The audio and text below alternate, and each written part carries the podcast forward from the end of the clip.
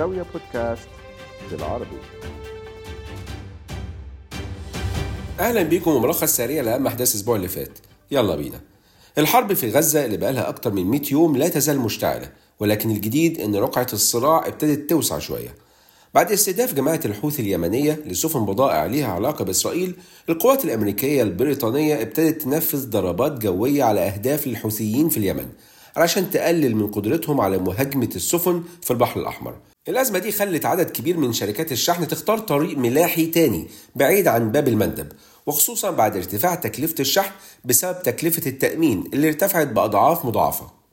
الحوثيين مش بس بقوا بيستهدفوا سفن الشحن اللي ليها علاقة بإسرائيل لا دول كمان بقوا بيتعاملوا مع كل السفن والقطع الحربية الأمريكية والبريطانية اللي بتشارك في العدوان على اليمن على إنها أهداف معادية وعلشان كده لا تزال الحرب بتبعاتها محور اهتمام المشاركين في فعاليات الدورة 54 للمنتدى الاقتصادي العالمي في ديفوس بسويسرا. اللي بينعقد في الفترة من 15 ل 19 يناير بحضور أكثر من 300 شخصية عامة ومشاركة أكثر من 60 رئيس دولة وحكومة. عنوان المنتدى السنة دي التعاون في ظل عالم مجزأ. بالجيم مش بالهاء. المنتدى ده بقى يعتبر منصة دولية تفاعلية بيتم عقده بصورة دورية بتجمع فيه كبار القادة وصناع القرار حوالين العالم. المنتدى ركز على نقطتين أساسيتين غزة والنفط. بالنسبة لغزة رئيس صندوق الاستثمار الفلسطيني كان أشار في حديث ليه في المنتدى الأربع أنه إعادة بناء الوحدات السكنية في غزة هيتطلب حوالي 15 مليار دولار.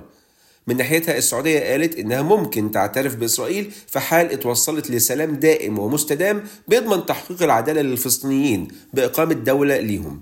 من الآخر وقف إطلاق النار من كل الأطراف هو الأساس. أما بالنسبة للنفط ففي تقريرها الشهري منظمة البلدان المصدرة للبترول أوبك أبقت دون تغيير على توقعاتها لنمو الطلب العالمي على النفط خلال 2024 واللي هي نمو ب 2.2 مليون برميل يومياً. وبعد ما انجولا خرجت من المنظمة ارتفع إنتاج الدول ال 12 الأعضاء في أوبك ب 73 ألف برميل يوميا على أساس شهري خلال ديسمبر اللي فات علشان يوصل ل 26.7 مليون برميل يوميا في المتوسط. والزيادة دي جت بشكل رئيسي من نيجيريا والعراق في حين انخفض إنتاج الكويت والسعودية وإيران. وبكده ارتفعت حصة أوبك في إجمالي الإنتاج العالمي للنفط الخام ل 26.5% في ديسمبر. لكن الأحداث بتتوالى من كل جهة.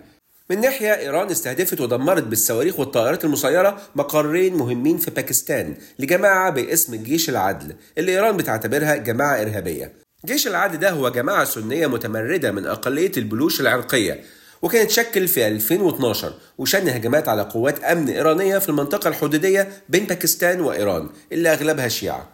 وكرد فوري استدعت وزارة الخارجية الباكستانية سفيرها من إيران وقررت منع سفير إيران اللي بيزور إيران حاليا قررت منعه من العودة لباكستان احتجاجا على اللي وصفته بعمل غير قانوني وغير مقبول.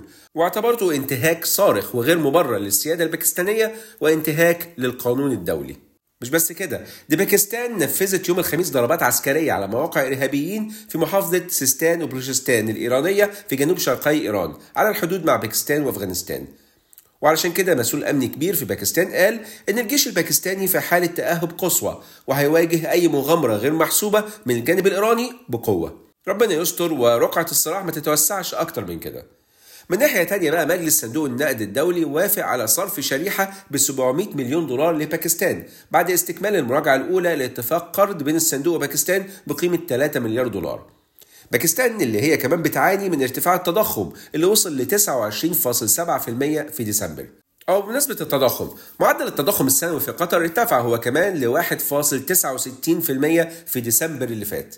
لكن في السعودية معدل التضخم السنوي تباطأ من 1.7% في نوفمبر ل 1.5% في ديسمبر. ونروح لمصر اللي أخبارها كانت كتيرة حبتين الأسبوع ده.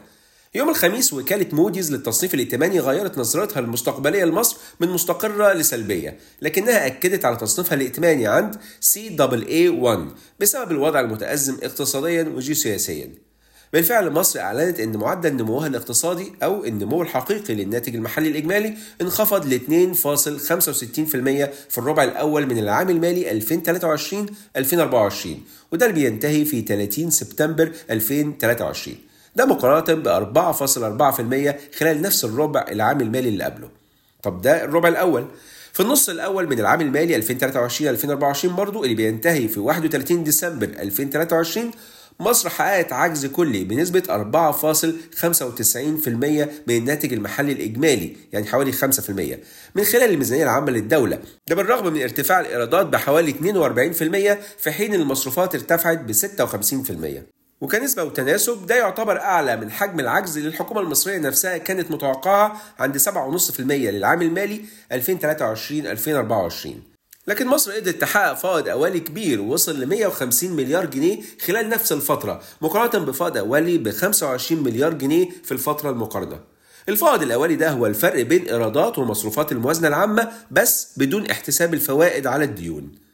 أما سعر الصرف الجنيه قصاد الدولار الأمريكي فوصل لأعلى مستويات ليه في تاريخه سعر صرف الدولار في السوق الموازي في مصر وصل ل 60 جنيه للدولار تقريبا ضعف السعر الرسمي في البنك اللي هو تقريبا 31 جنيه وبسبب الأوضاع الاقتصادية دي مجموعة الشايع الكويتية اللي بتعتبر من أكبر مشغلي العلامات التجارية الشهيرة للبيع بالتجزئة في الشرق الأوسط قررت تغلق 60 من محلاتها في مصر والاستغناء عن 375 موظف. المجموعة هتقفل عدد من المحلات بشكل كامل زي ديبنهامز، ذا بادي شوب، كليرز، ماذر كير، بينكبري.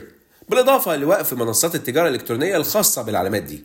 لكن على جانب تاني المجموعة قررت خفض عدد من المحلات الخاصة بالعلامات التجارية زي H&M, Bath and Body Works, Victoria's Secret, American Eagle لكن الشركة ما جابتش سيرة ستاربكس لو محبي القهوة بيتساءلوا يعني لكن هل فعلا السبب في الأوضاع الاقتصادية ولا المقاطعة نتيجة حرب غزة اللي أكيد أثرت بالسلب على الإيرادات بشكل ما بس الأهم دلوقتي بالنسبة لمصر إيرادات قناة السويس اللي تأثرت من الاضطرابات الحالية في البحر الأحمر الإيرادات الدولارية للقناة تراجعت ب 40% من بداية يناير مع انخفاض عدد السفن العابرة بنسبة 30% نتيجة تحول سفن الشحن بعيد عن باب المندب. قناة السويس اللي بتمر من خلالها 12% من البضائع العالمية. لكن على الجانب المضيء عدد السائحين القادمين لمصر في 2023 سجل رقم قياسي هو 14.9 مليون سائح يعني تقريبا ال 15 مليون سائح اللي كانت الحكومة المصرية متوقعها وده يعتبر رقم قياسي جديد أعلى من ال 14.7 مليون سائح في 2010 وده يمكن اللي خلى شركة طيران مصرية خاصة زي النيل للطيران تقرر زيادة أسطولها من الطائرات ل 15 طيارة على سنة 2027 ده من خلال التأجير وبزيادة أكتر من الضعف مقارنة بالسبع طيارات اللي عندها حاليا. النيل للطيران واحدة من أكبر شركات الطيران الخاصة في مصر ومملوكة من مستثمرين مصريين بحصة 60% ورجل الأعمال السعودي ناصر الطيار بحصة 40% وحصتها السوقية حوالي 5% من حجم الحركة في مطار القاهرة الدولي المطار الرئيسي للقاهرة عاصمة مصر. ومن باب زيادة الموارد الدولارية للدولة الحكومة المصرية منحت الشركة المصرية للاتصالات المملوكة بنسبة 70% للحكومة المصرية نفسها منحتها أول رخصة لتقديم خدمات الجيل الخامس للتليفون المحمول في مصر والمعروفة باسم 5G الترخيص اللي لمدة 15 سنة بلغت قيمته 150 مليون دولار هيتم سدادهم دفعة واحدة. تكنولوجيا الجيل الخامس بترفع من كفاءة استخدام الإنترنت من خلال تقليل الوقت بين الاتصال بالإنترنت والاستجابة ليه. ده غير زيادة حجم البيانات اللي ممكن يتم التعامل عليها.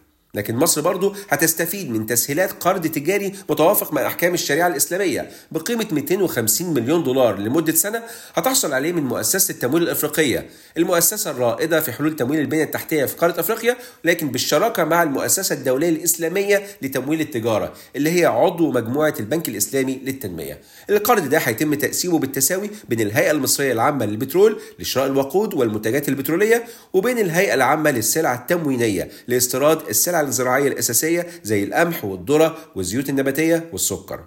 وننهي البودكاست من أمريكا وبالتحديد عن شركة بوينج اللي كل كام سنة تطلع لنا بمشكلة جديدة أو ممكن نقول مصيبة جديدة. من حوالي أسبوعين وبالتحديد 5 يناير باب طيارة من طراز 737 ماكس 9 انفصل. وطار في الهواء في رحلة لشركة ألاسكا إيرلاينز. بس ربنا ستر إنها ما كانتش بعدت عن المطار واضطرت تعمل هبوط اضطراري.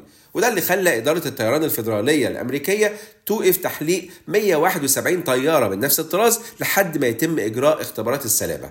الأسبوع اللي فات بقى رحلة طيران داخلية في اليابان لشركة All Nippon Airways اضطرت ترجع للمطار اللي طارت منه بعد اكتشاف شرخ في شباك كاميرا قيادة الطائرة. بس ما نظلمش بوينج بقى المرة دي طراز مختلف. 737 الفكرة إن طراز 737 ماكس الجديد من شركة بوينج كان ليه طيارتين اتحطموا قبل كده، واحدة تبع Lion Air في أكتوبر 2018 في إندونيسيا، والتانية تبع Ethiopian Airlines في مارس 2019 في إثيوبيا، ومات في الحادثتين 346 شخص، وبعدها تم وقف تحليق 387 طيارة من نفس الطراز. لكن في أواخر سنة 2020 تم رفع الحظر عن الطيارات بعد تصحيح العيوب. من 5 يناير لحد دلوقتي سهم بوينج في البورصة الأمريكية انخفض حوالي 20% ده قبل ما يقلص من خسائره مؤخرا ل 15% بس. إحنا لسه ما كملناش 3 أسابيع في 2024 وكل شوية حادثة ورا حادثة. ربنا يعدي ال 347 يوم اللي فاضلين دول على خير.